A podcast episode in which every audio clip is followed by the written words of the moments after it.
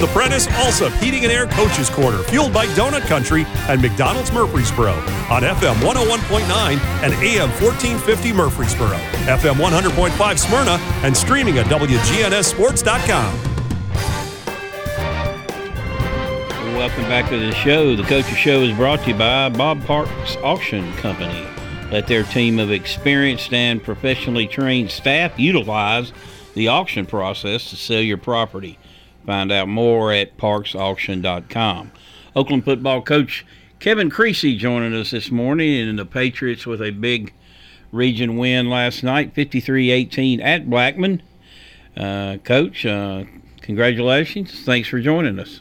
Yeah, good to be here, man. I appreciate us having a little time to sit down and talk about the big win before a bunch of people get to go to fall break. You not being included. So. No, we've got a game Thursday, so about to go right back to work. Obviously, it's a big region game. I think one thing that stands out to me is I know you're playing maybe a few more younger kids than you typically do, but Oakland's accustomed to these tight games, and how big of an advantage is that just from an experience standpoint?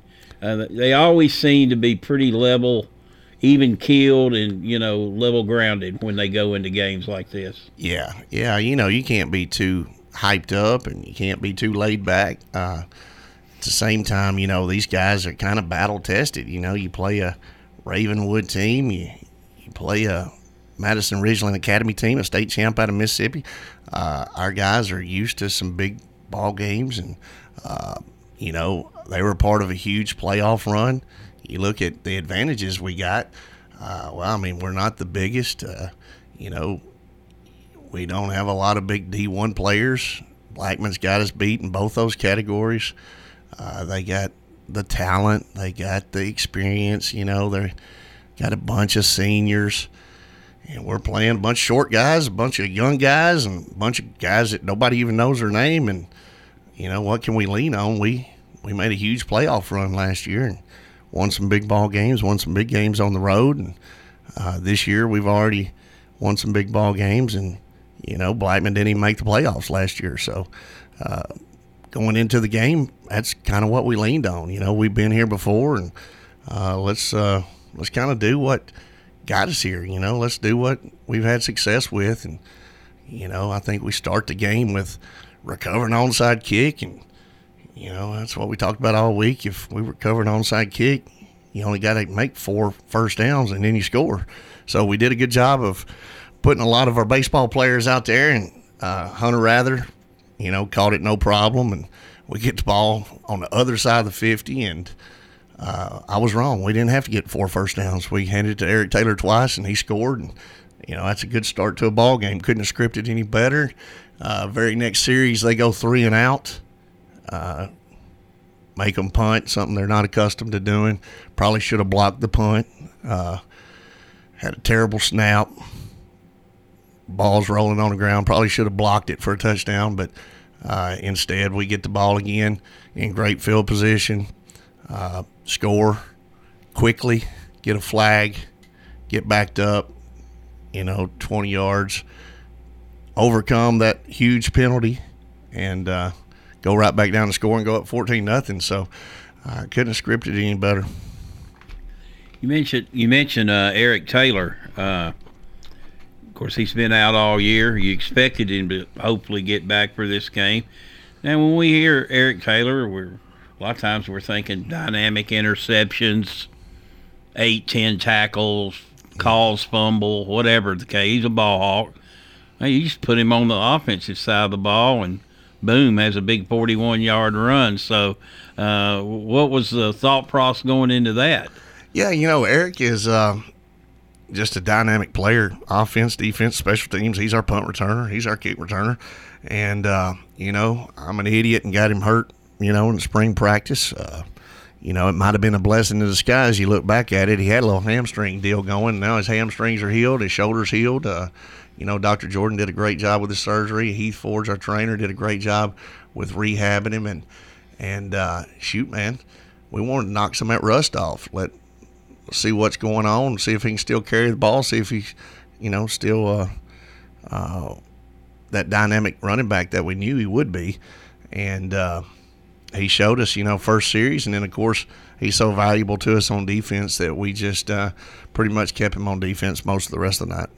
You know, for anyone that asked, does one guy really make that big of a difference, who's just you know, a safety or whatever? Well, if you just mention where all he plays on the field, yeah, it's a big deal if he's not in there. Right, right. He plays about three different spots on defense, and he's probably the – as far as football, he's the smartest football guy around. He watches more film than anybody.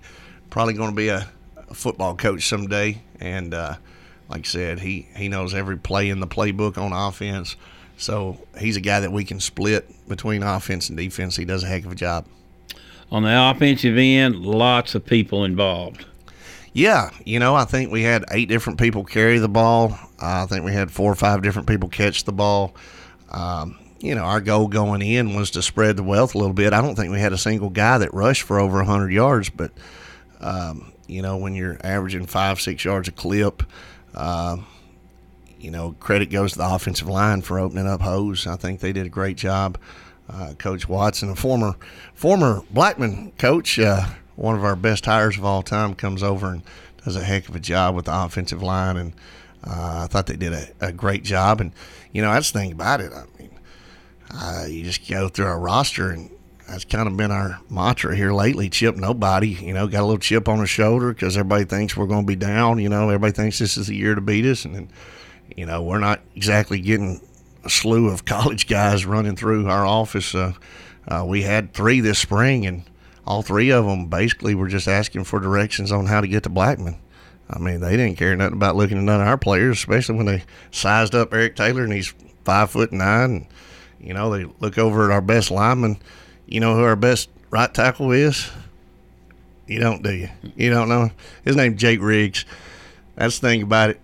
People don't even know some of these guys, but Jake Riggs absolutely mauled people last night up and down the field. We run right behind him, and unfortunately he got hurt, but, you know, that's the guys that I'd be trying to sign. You know, if I'm going in to make a good college football team, I'm looking for the Jake Riggses of the world. And that sucker, man, he had a great game. You know, great performance. And, shoot, man, like I said, it just boggles my mind that people come in and basically like, yeah, Jake Riggs, I don't know if he's a couple inches taller. Well, let me show you some film of him dominating all night last night, you know. So it's just a bunch of guys that – they do have a chip on their shoulder, you know. They're about tired of hearing about how all the good players are on the other side of town. You know, our coaches about tired of hearing about what they're selling on that side of the town. We have not quite bought into what they're selling on the other side of town.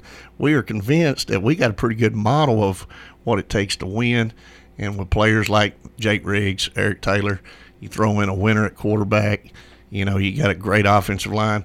Defense just played lights out last night. I thought the defense showed up and showed out, put pressure on both quarterbacks all night long. You know, we had some great turnovers, changed the ball game. And then, of course, hidden plays that people don't even think about, stopping their two-point conversion. I thought that was huge, making it a two-score game still by stopping the two-point conversion that we had practiced over and over and over. And so we're real proud of that. Well, I was going to mention your defense. You talk about how much it has improved as the year has gone on. Yeah, you know, like I said, Eric being hurt was kind of a blessing in disguise at the time. It didn't seem like it, but it did help us build depth, and it made us put some young people in. And there's a couple guys that we would have probably never given a chance if, you know, Eric had been around. If he hadn't got hurt, they'd probably never seen the field. So there's a lot of guys that got a great opportunity, and some guys took advantage of that opportunity, and now they're still playing today.